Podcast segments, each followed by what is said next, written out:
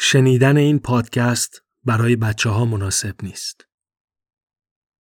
همه ما داستان فیل در خانه تاریک مولانا رو بلدیم که در اون کسی که به گوش فیل دست زده بود تصورش از حیوان یک چیزی مثل سفره بود اونی که به پاش دست زده بود حیوان رو به شکل یک ستون تصور می‌کرد و الی آخر وقتی چشم ما بسته باشه و یا در تاریکی باشیم تشخیص چیزها بسیار مشکل میشه.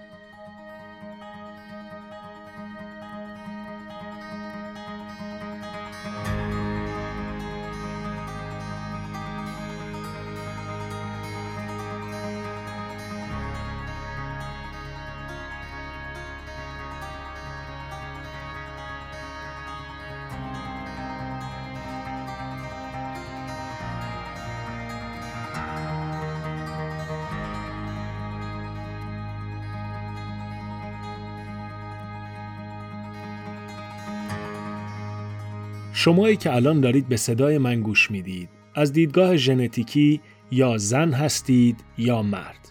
دقت کنید که نگفتم بیولوژیکی گفتم ژنتیکی. این یعنی که شما یا دو کروموزوم X دارید و یا یک کروموزوم X و یک کروموزوم Y. از نقطه نظر بقای نسل در قسمت اول به تفاوت‌های ساختاری بین زن و مرد اشاره کردیم و به نقش این تفاوت‌ها در شکلگیری جوامع ابتدایی انسانی پرداختیم. به طور سنتی انتظار میره که یه مرد به واسطه نیاز به ادامه نسل که در زمیر ناخودآگاهش قرار داره بعد از بلوغ به ایجاد رابطه جنسی با زنان علاقه نشون بده و بالعکس. اما در واقع اینطور نیست. یعنی همیشه یک مرد یا زن به برقراری رابطه با جنس مخالف علاقه نشون نمیده. در حقیقت با پیشرفت علم و آگاهی بشر تونسته روی این مسئله اسم بذاره. بر اساس تعریفی که علم روانشناسی امروز ارائه میده گرایش جنسی یعنی کشش ناخودآگاه یک فرد به یک فرد دیگه برای ایجاد رابطه جنسی. این گرایش دو جنبه روانی و رفتاری داره.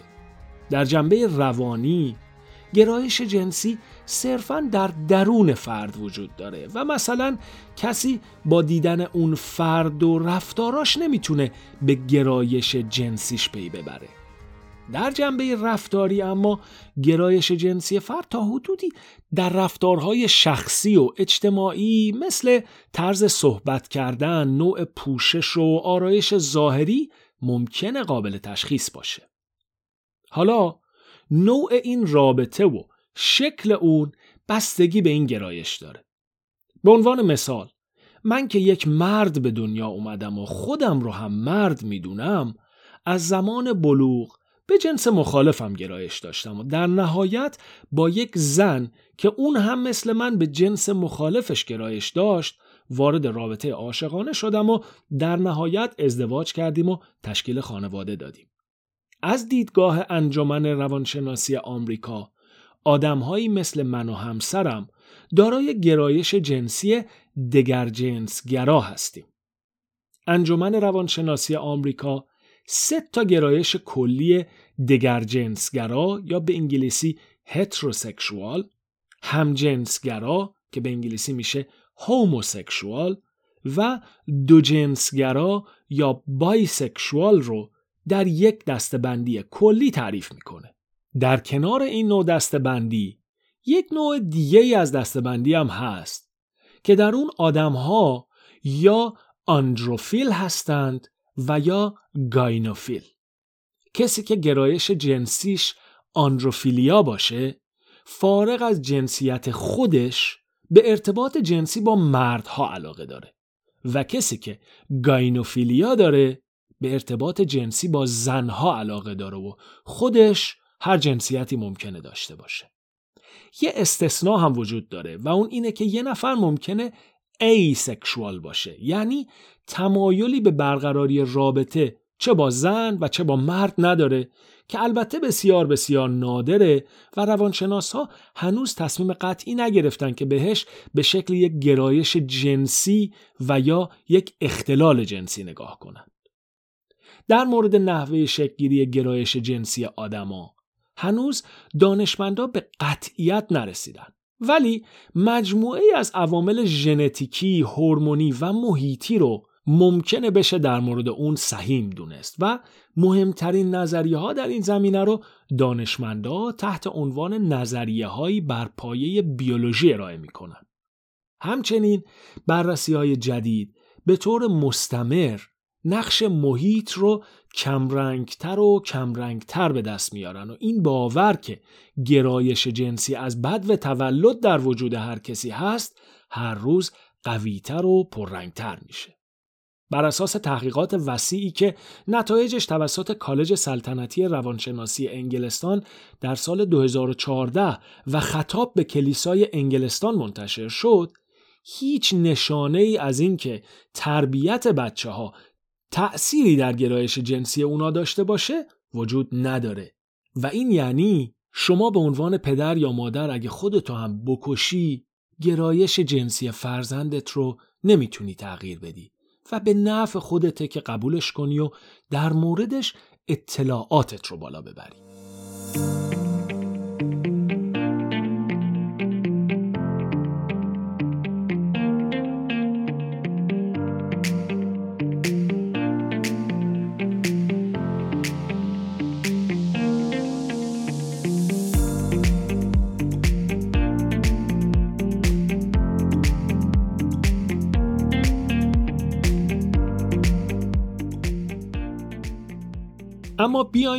در مورد گرایش های جنسی بیشتر صحبت کنیم.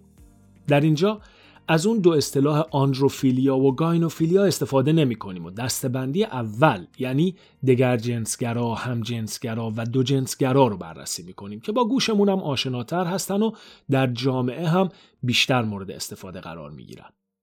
دگر جنسگرا رو که گفتیم. هم جنسگرا ولی یعنی کسی که نه تنها علاقه به ارتباط جنسی با جنس مخالف نداره بلکه اصولا با دیدن اون تحریک هم نمیشه. یعنی اینکه شما اگر یک مرد کاملا همجنسگرا رو در بین 100 تا زن که هر کدومشون ممکنه بتونن یک مرد دگر جنسگرا رو تحریک کنن قرار بدید درش هیچ احساس تحریک جنسی ایجاد نمیشه. همین قضیه در مورد یک زن کاملا همجنسگرا هم صادقه. و مثلا اگه با جذابترین مرد دنیا هم چه می‌دونم یکی مثل جورج کلونی یا براد پیت و همسال اینا توی یه اتاق تنها باشه هیچ میلی درش ایجاد نمیشه. دقت کردید که گفتم کاملا هم جنسگرا در این مورد یکم جلوتر صحبت می‌کنیم. قبل از اینکه به دو جنسگرایی و های رنگین کمان جنسی برسیم باید یک نکته خیلی خیلی مهم رو توضیح بدم که شاید اصلی ترین حرفیه که می‌خوام در این قسمت بزنم. برای همینم ازتون خواهش می‌کنم خوب دقت کنید که چی میگم. ما مردای ایرانی یه باور غلط در مورد مردهای همجنسگرا داریم. در اون باور غلط یک مرد همجنسگرا رو با اصطلاحهایی مثل بچه کونی یا بچه خوشگل خطاب می‌کنیم که جالبه بدونید در آمریکای شمالی هم چنین باوری وجود داره و مثلا کلمه انگلیسی فاگت چنین معنایی داره. در این فرهنگ به اون فرد به چشم یک موجود پست نگاه میشه که شاید حتی یک بیماری جنسی داره. به عنوان مثال در مطالعات سنتی و اسلامی از چیزی به عنوان آزار ابنه و یا شهوت مقعدی یاد میشه و کسانی که به چنین رفتاری دچار هستند رو لایق آتیش جهنم می‌دونه و برش هم یک سری نسخه هایی ارائه میده که بتونن از این قضیه رهایی پیدا بکنن. جالبه که در سایر فرهنگ ها و ادیان هم همچین چیزی وجود داره.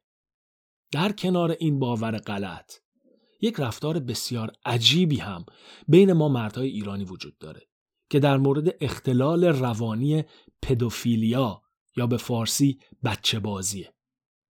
یه فرد بچه باز یا پدوفایل یک بیمار روانیه که علاقه به ارتباط جنسی با دخترها یا پسرهای نابالغ رو داره و ما مردای ایرانی متاسفانه این پدیده رو یه چیز خندهداری می‌دونیم و در موردش کلی جوک و اصطلاح و ضرب المثل و اینا ساختیم اگه دلتون می‌خواد بفهمید غیر ایرانیا در این مورد چه فکری می‌کنن یکی از همین جوکا رو برای یه مرد غربی تعریف کنید و عکس العملش رو ببینید همینطور لازم یادآوری کنم که این اختلال اگر به واقعیت بپیونده از حوزه روانشناسی خارج میشه و به حوزه قوانین جنایی جامعه وارد میشه و حسابش به طور کلی از گرایش های جنسی جداست.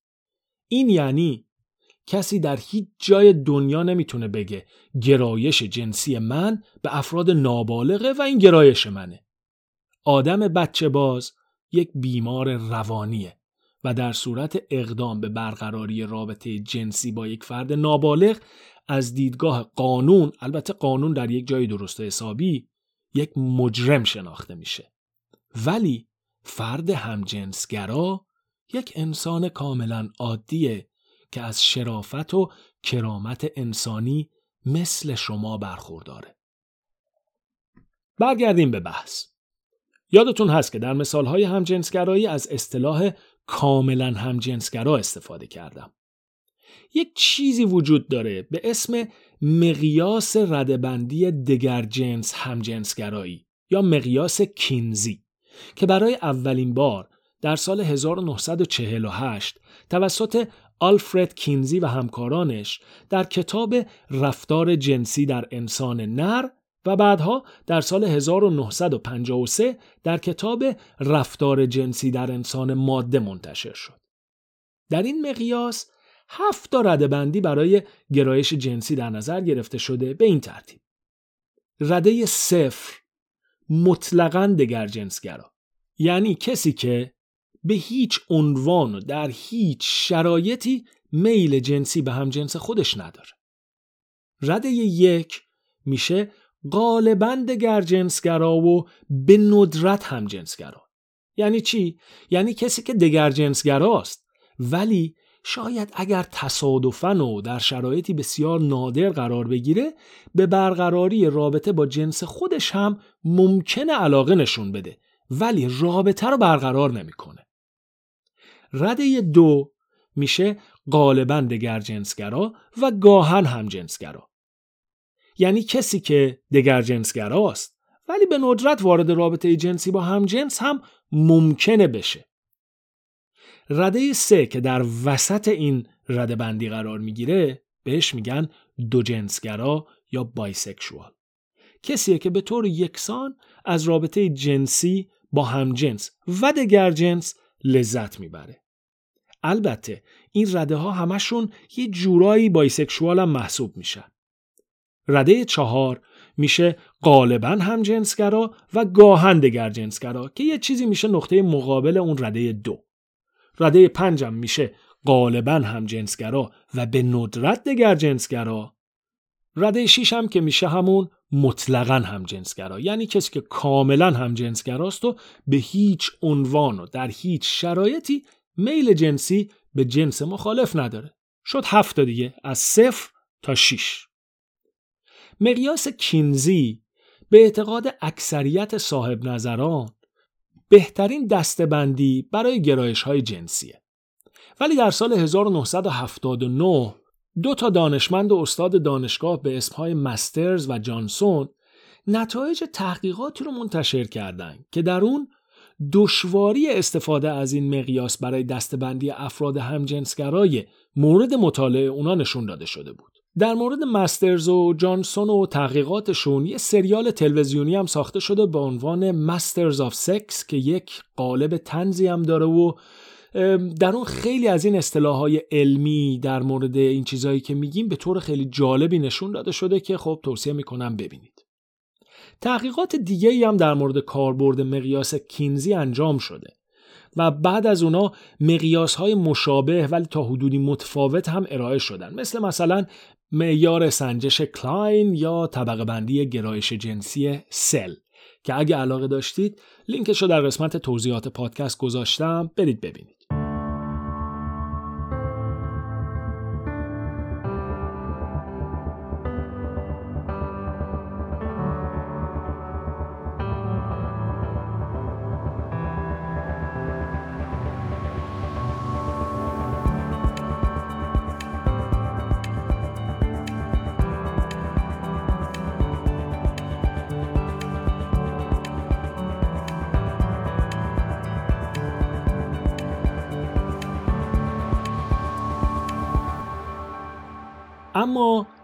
LGBTQ+ یا همون رنگین کمان جنسی چیه؟ این ترکیب در اصل شکل ساده شده ترکیب LGBTTQQIAA هست که در اون هر یک از این یازده تا حرف انگلیسی که گفتم برای خودش یک تعریف داره به این ترتیب حرف L نشون دهنده لزبیان هست که به معنای زن همجنسگراست. و در اون مقیاس کینزی در رده 6 قرار داره ولی خب زنه. G نشون دهنده گی یا مرد همجنسگراست که مرده ولی در اون مقیاس کینزی در رده 6 قرار می‌گیره. B نشون دهنده بایسکشوال یعنی زن یا مردیه که در اون مقیاس کینزی بین رده یک تا پنج قرار می‌گیره.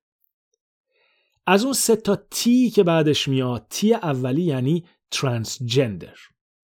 ترانسجندر چیه؟ ترانسجندر کسیه که جنسیت فعلیش جنسیتی که الان داره باهاش زندگی می‌کنه با اونی که باهاش متولد شده فرق داره. یه فرد ترانسجندر جنسیتش رو به واسطه جراحی یا سایر پروسه های پزشکی عوض نکرده ولی خودش رو اون چیزی نمی‌دونه که در بدو تولد بوده. مثلا اگه مرد متولد شده خودش رو زن می‌دونه و بالعکس. تی دومی از اون ستا تی ترانسکشواله یعنی کسی که جنسیت خودش رو به طور فیزیولوژیکی تغییر داده.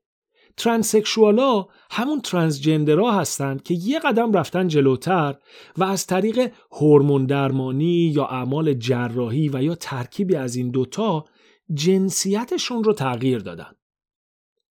از اون سه تا تی تی سومیش ولی میشه two spirit که در مورد کسی استفاده میشه که خودش رو هم زن و هم مرد می‌دونه. در مورد این two spirit ها باید بگم که این هویت جنسی بیشتر در برخی از این قبایل بومی آمریکای شمالی وجود داره. همون چیزی که ما مثلا سرخ پوستا گاهی بهشون میگیم آدمای افراد indigenous آدمای بومی آمریکای شمالی. این رو بیشتر دارن و از اون طریق وارد رنگین کمان جنسی شده. خب ال و جی و بی و ستاتی رو توضیح دادیم. بریم سراغ دوتا کیو کیوی اولی یعنی کویر کویر یعنی کسی که نمی‌دونیم چه گرایشی داره. هویت جنسی کویر در اوایل دهه 1980 میلادی مطرح شد و به کسایی اطلاق می‌شد که دگر جنسگرا نبودن ولی هم جنسگرا بودنشون هم جای شک داشت. این هویت جنسی برای خود منم سختترین حالت رو داشت که بتونم تجسم بکنم. و همینقدر می‌دونم که در رنگین کمون جنسی هم کویرها اقلیت هستند. کیوی دومی اما یه مقداری از کیوی اولی یعنی کویر عقبتر شاید. این یعنی questioning. کیو برای questioning. برای کسایی هستند که در مورد گرایش جنسیشون شک دارن و خودشون دارن در مورد خودشون یک سری سوالاتی رو مطرح می‌کنن و مطمئنم نیستن که به کدوم دسته تعلق دارن. خیلی خب اینا شدن. ال و جی و بی و تی به طور کلی سه تا تی Q حالا آخرش یک plus داریم. plus یک سری گرایش هایی هست که حالا من مهمتریناشون رو میگم و بقیهشون رو فقط اسم می‌برم. گرایشی داریم به اسم intersex. به کسایی اطلاق میشه که به واسطه شکلگیری اندامشون نمیشه به قطعیت بگیم زن هستن یا مرد. اینا همون چیزیه که بهشون باری بهشون میگیم دو جنسیتی. asexual هم در همین دسته‌بندی جز اون plus ها قرار می‌گیرن که قبلا در موردشون توضیح دادیم کسایی که میل جنسی ندارن. بعد یه دونه ای دیگه داریم به اسم ally یا رفیق یا همراه. به کسی اطلاق میشه که دگر جنس گراست ولی خودش رو همراه و دوست رنگین کمونیا می‌دونه. یا آدمی مثل خود من و شاید هم شما بعد از شنیدن این پادکست. اونایی هم که گفتم فقط اسم می‌برم پنسکشوالا هستن یعنی کسایی که به همه فارغ از جنسیتشون علاقه نشون میدن ولی نه برای رابطه جنسی. ها یعنی کسایی که جنسیت خودشون رو بسته به شرایط تعیین می‌کنن ولی یا مرد یا زن. جندر وریانت کسایی هستن که خودشون رو متعلق به هیچ یک از این دسته که تا حالا گفتیم نمی‌دونن و تعریف دقیقی هم ارائه نمیدن. و در آخر هم پنجندرها هستن که خودشون رو متعلق به همه اون دسته بندی ها می‌دونن. این تعریفی هم که اینجا ارائه کردم از وبسایت ok2bme.ca هست که توسط جامعه پشتیبانی از رنگین کمان جنسی در کانادا اداره میشه. خب ممکنه بعضی از این گرایش ها برای شما عجیب و تا حدودی غیر واقعی به نظر برسه که کاملا هم طبیعیه این زمیر ناخودآگاه شماست که نسبت به چیزهای ناشناخته و جدید واکنش منفی نشون میده و نمی‌ذاره اونا رو قبول یا حتی باور کنید. حالا اگر شما به این زمیر ناخودآگاهتون گوش بدید و سعی در کتمان یا نفی کردن کسایی که گرایش جنسی مخالف با شما دارن بکنید شما دچار هوموفوبیا هستید. هوموفوبیا رو اولین بار جورج واینبرگ در کتاب جامعه و همجنسگرای سالم معرفی کرد و به شرایطی گفته میشه که در اون فرد هوموفوب به همجنسگرایی و سایر گرایش های جنسی به چشم اختلال یا بیماری نگاه می‌کنه و بعضی از اونا این به اصطلاح بیماری رو مصری هم می‌دونن. پس از این از همجنسگراها دوری می‌کنن که خب بهشون سرایت نکنه به زعم خودشون. از مهمترین چهره هایی که به واسطه دیدگاه هوموفوبیک خودشون در دنیا خیلی سر و صدا کردن میشه به الکساندر لوکاشنکو دیکتاتور بلاروس اشاره کنیم که برای تنه زدن به وزیر امور خارجه آلمان یعنی گیدو وستروله که همجنسگراست گفته بود دیکتاتور بودن بده ولی از همجنسگرا بودن بهتره. البته راه خیلی دورم نمی‌خواد بریم. یه شخصی هم بود به اسم یک محمود نامی بود. گفته بود که ما در ایران هم جنسگران نداریم و یا به شکلی که جاهای دیگه دنیا دارن نداریم یا همچین چیزایی.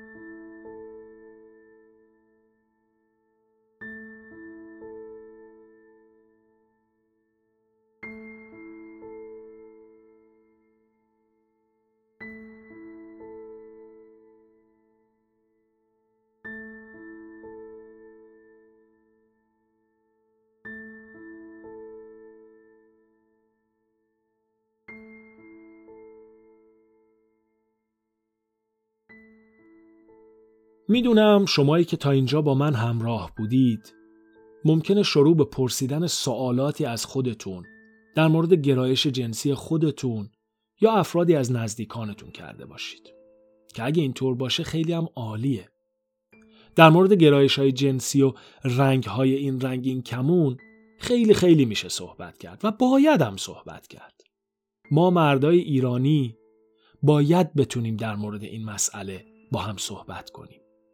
اگر شما پدر هستید خیلی مهمه که آگاهی خودتون رو در این زمینه بالا ببرید و خودتون رو برای رویارویی با اون آماده کنید. اگه فرزند شما متعلق به یکی از این گروه هایی باشه که در موردش توضیح دادم همین الانشم تحت فشار بسیار زیادی از سوی جامعه و همسن و سالای خودش هست. بهتر نیست که شما به عنوان پدرش یا مادرش به جای اینکه طرف اون جامعه ناآگاه باشید و به فرزندتون فشار وارد کنید طرف فرزندتون وایسید و اون رو پشتیبانی کنید آیا برای شما اصولا مهمه و یا باید مهم باشه که فرزند شما چه گرایش جنسی داره؟ همجنسگرایی و سایر گرایش های جنسی بیماری نیستند اختلال هم نیستند و مطمئنا هوا و هوس هم نیستند همونطور که رنگ پوست آدما اختلال نیست.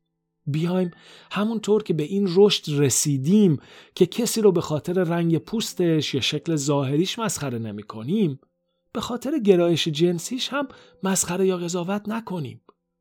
اگه قرار جامعه ما به سمت بهتر شدن پیش بره این پیشرفت از درون فرد فرد ما افراد اون جامعه بیرون میاد.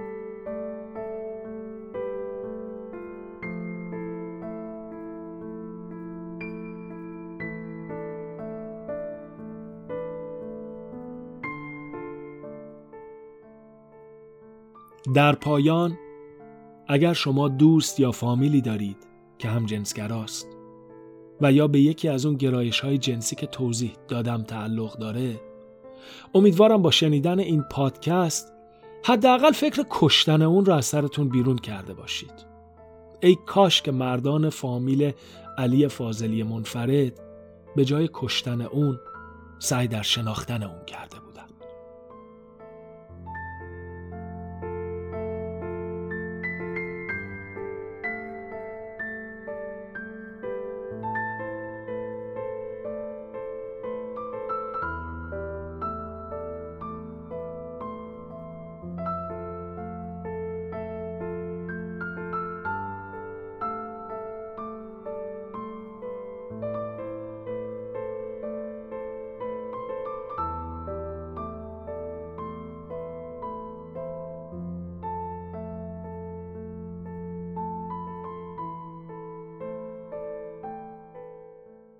این پنجمین قسمت از پادکست مرد ایرانی بود که من علی رضایی فر به کمک همسرم محسا تقدیم به شما کردم.